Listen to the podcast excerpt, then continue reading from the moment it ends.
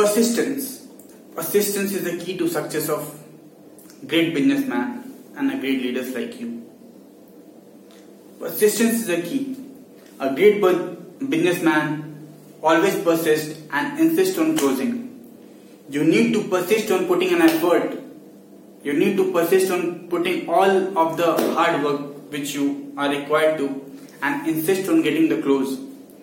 Because the final revenue is coming in your company only when you are closing. So you got to take persistent and learn the skill of how to close because this is what make a huge difference and this is what make a profit to your company. A great businessman, a great salesperson is a person who understands the difference between that you got to persist and you got to insist on closing and this is what make a huge difference